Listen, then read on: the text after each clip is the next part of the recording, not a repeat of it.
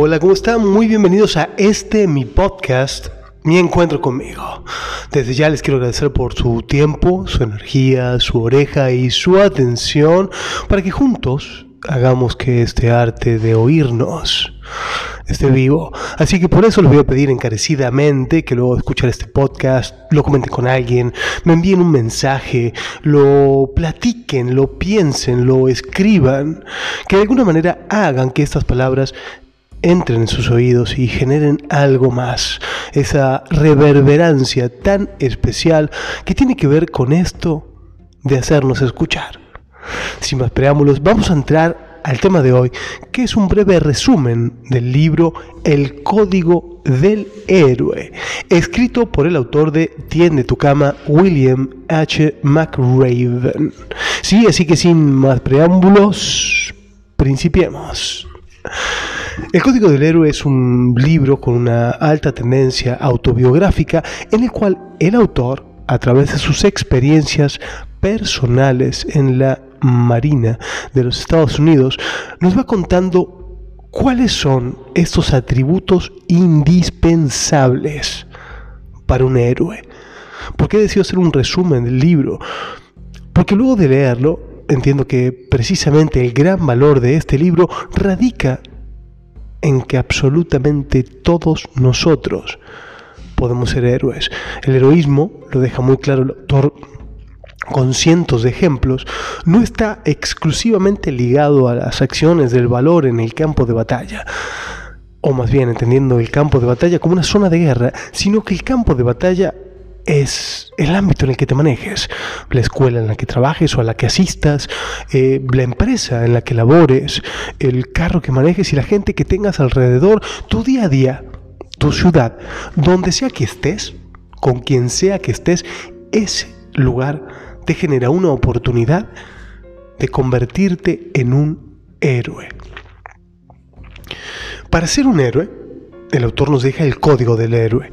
El punto número uno del código del héroe es, siempre me esforzaré por ser valiente, por dar un paso hacia adelante al tiempo que confronto mis temores. Lo repito, siempre me esforzaré por ser valiente, por dar un paso hacia adelante al tiempo que confronto mis temores.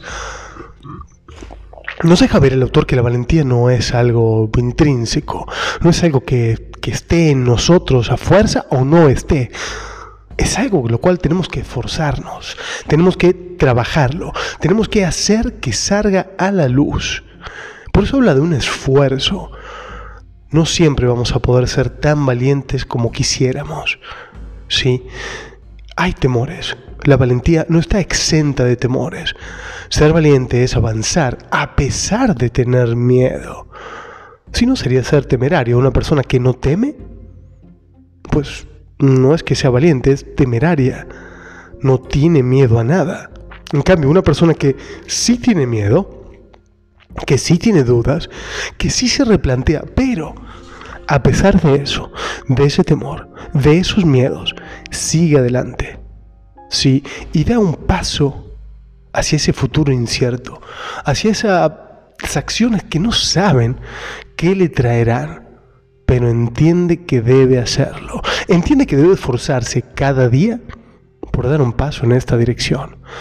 Y eso es algo que todos podemos hacer, desde enfrentar a un jefe abusador, enfrentarnos a nuestros padres, enfrentarnos a nuestros amigos y quizás ganarnos su desaprobación, reclamar algo que entendemos merecemos, reclamar algo que para nosotros no está bien y debería cambiar, ponernos en esa situación incómoda de hacer algo a lo que no estamos acostumbrados y que puede tener un efecto perjudicial para nosotros. Eso es ser valiente. Y eso lo podemos hacer a cualquier edad, en cualquier lugar, en cualquier momento. Ese es el punto número uno del código del héroe.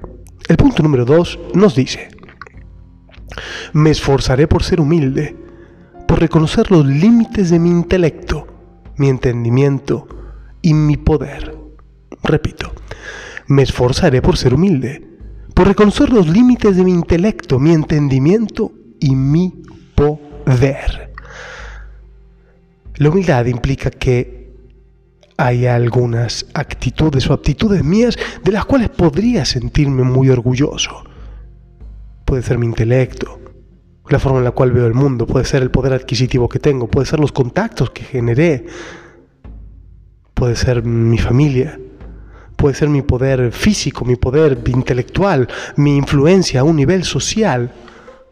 Y precisamente a mayor poder, a mayor fuerza financiera, a mayor fuerza intelectual, a mayor fuerza física, a mayor cantidad de contactos que tenga, más necesaria es la humildad para mantener a raya ese poder, para no abusarme de alguien, para no pasar por encima a otra persona, para poder actuar de tal manera que las personas que tengo al lado, que tengo cerca, las pueda considerar como mis hermanos, como gente con la cual estoy relacionado, como gente a la cual no me sentiría cómodo haciéndoles daño.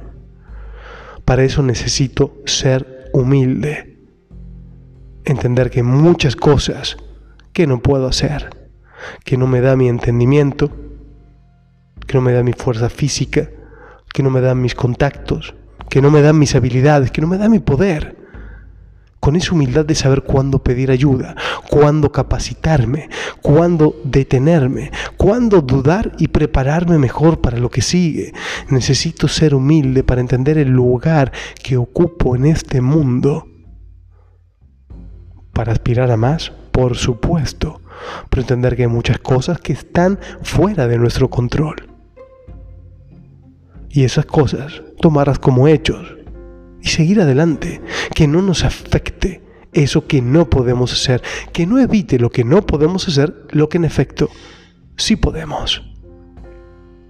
Pasemos al punto número 3 del código del héroe que dice, aprenderé a sacrificarme dando a quienes lo necesiten un poco de mi tiempo, de mi talento y de mis bienes. Aprenderé a sacrificarme dando a quienes me necesiten un poco de mi tiempo, de mi talento y de mis bienes. Mucha gente tiene problemas con la palabra sacrificar. ¿Sacrificar qué significa? Dar algo que en efecto me haría falta. Doy de mi tiempo, doy de mi dinero, doy de mi capacidad para resolver. Todo eso lo podría usar egoístamente en mí, en lo que yo quiero, en lo que yo necesito, pero darlo a alguien que también lo necesita es esta parte a la que se refiere. Sacrificar algo que bien podría quedármelo, mi tiempo, mi talento, lo que conozco, mis bienes, alguien que lo necesita más. Empezar a involucrarlos en este, en este círculo del dar. De pequeños, como niños, que no somos capaces de, de generar ni siquiera ni de comer nuestra comida, ni de abrigarnos, ni de cuidarnos, estamos acostumbrados a recibir es natural para el ser humano recibir. Recibimos amor, recibimos afecto, recibimos comida, recibimos ropa. Recibimos todos los cuidados necesarios para que como niños podamos seguir y avanzar, evolucionar, sobrevivir. ¿Y cuando comenzamos a aprender el, a dar? A darle al otro, tengo hambre y aún así parto un trozo de mi pan y se lo doy a alguien más que tiene hambre. Tengo un solo lápiz y se lo presto a alguien que no tiene. Trabajé duro para tener cinco borras, cinco, cinco lápices, cinco plumas. E igual las doy. Comparto una parte de mi tiempo, una parte de esto que tengo, de esto que lo quizás puedo carecer hoy, quizás hoy pueda no comer, quizás hoy pueda evitar esa hora de descanso y le doy mi tiempo de descanso a alguien que tengo cerca que necesita una palabra de aliento, un amigo que necesita que lo ayude a mudarse, una amiga que necesita un consejo. Tu padre, tu abuelo, tu tío que necesita compañía, alguien que lo escuche. Sacrifica un poco de ese tiempo que había destinado a ver una peli, a descansar, a ir a correr, a entrenar, a trabajar, a hacer nada, simplemente a quedarme relajado. Lo sacrifico y se lo doy a alguien que también lo necesita.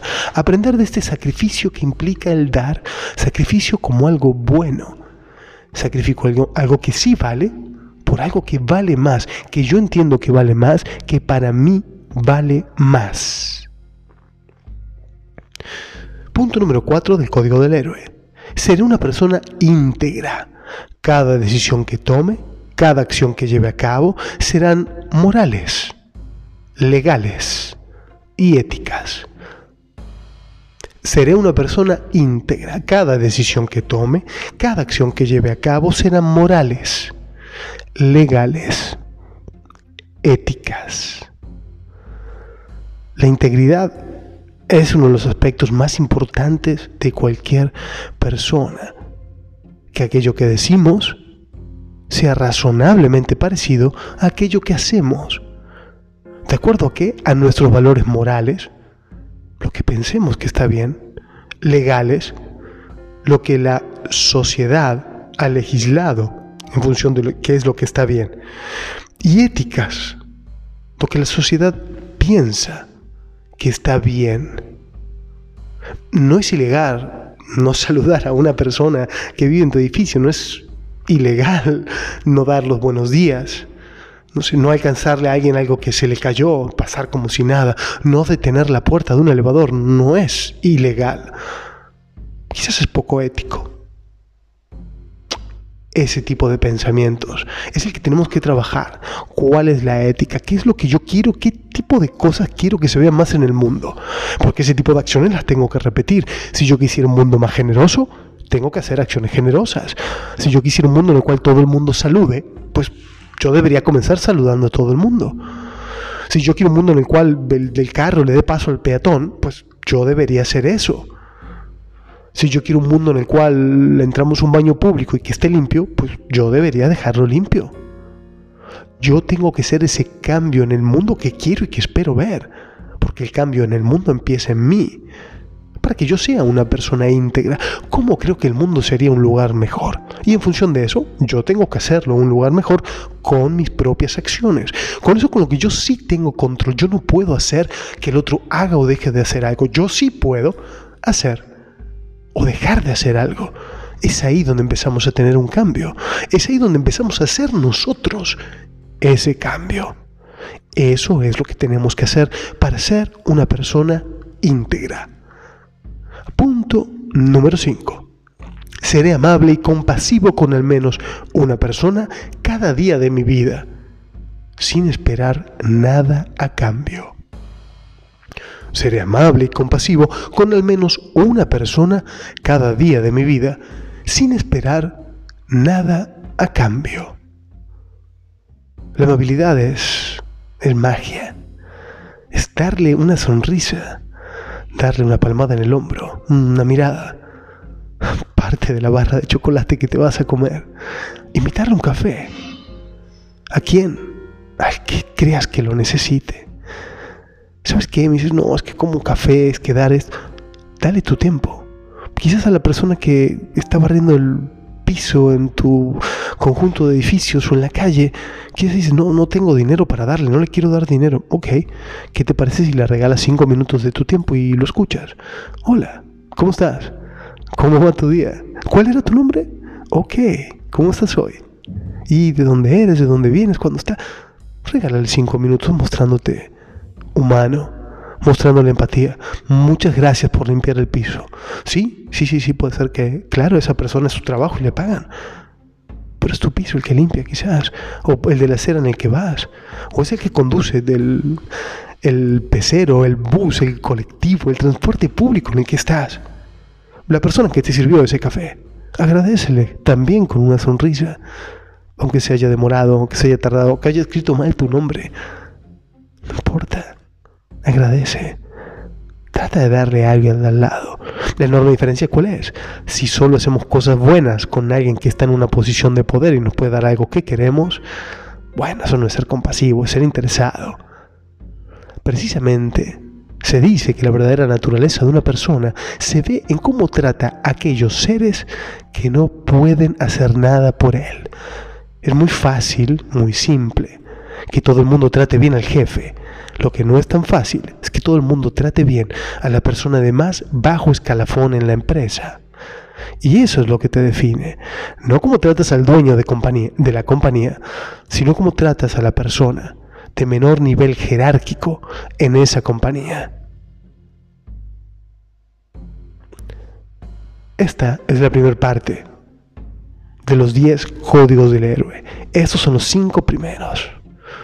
Pronto haré otro podcast al respecto para terminar los otros 10 puntos del resumen de estos 10 códigos del héroe. Este libro realmente maravilloso de William McRaven. Sí, que se los super recomiendo, es editorial Planeta. También les recomiendo mucho que lean su libro o vean el video en YouTube de Tiende tu cama. Es algo interesante, es algo bien, bien bonito y parte de cómo podemos trabajar en ser mejores nosotros para mejorar el mundo que nos rodea. Les quiero agradecer por haber formado parte de este podcast, por haberme escuchado, por haberme compartido. Espero que me escriban en mi Instagram Nacho Casano con ideas sobre este mismo podcast o uno nuevo que gusten, que deseen. Y así podemos hacer un ida y vuelta y generar conciencia de cómo evolucionar, seguir adelante, estar más felices, sonreír. Desde ya por tu atención, tu atención, gracias.